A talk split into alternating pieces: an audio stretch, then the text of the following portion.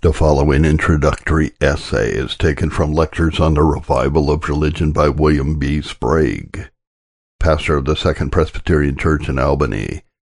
The author is George Redford. To the ministers of the gospel.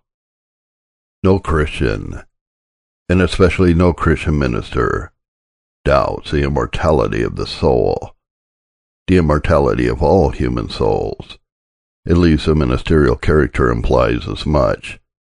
And yet, to realize this doctrine fully, faithfully, and practically is a most rare and difficult attainment.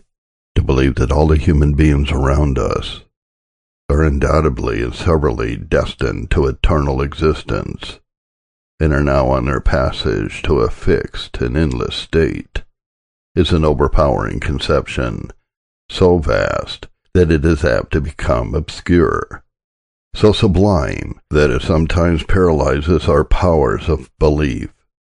Yet to the feebleness and inadequacy of our conceptions of this unquestionable verity may be attributed much of that ministerial inefficiency and infidelity which the Church of Christ at the present moment has to deplore.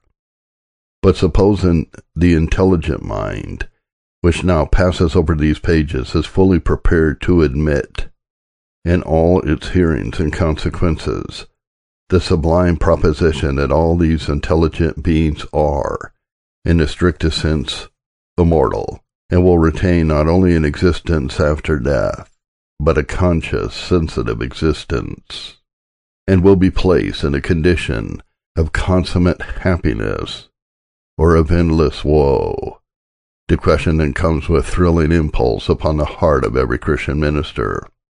Am I, as one to whom the care of souls is committed, living and laboring under the light and inspiration of this great fact?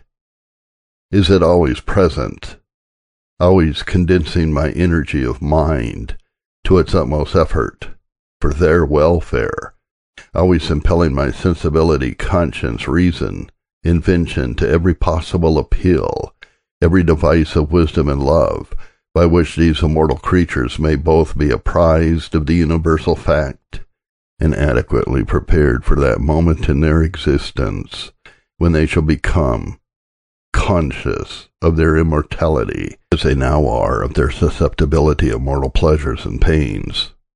It is to be feared that in the hearts of some ministers of Christ there is a very faint apprehension of this great truth, and that it does not rise upon their view surrounded with celestial beams, and that in consequence the various duties of the ministry are gone through perfunctorily, but inefficiently. In others, there is an occasional impulse given to the doctrine by some awakening event, some quickening impregnation of the mind, or some gush of spiritual affections.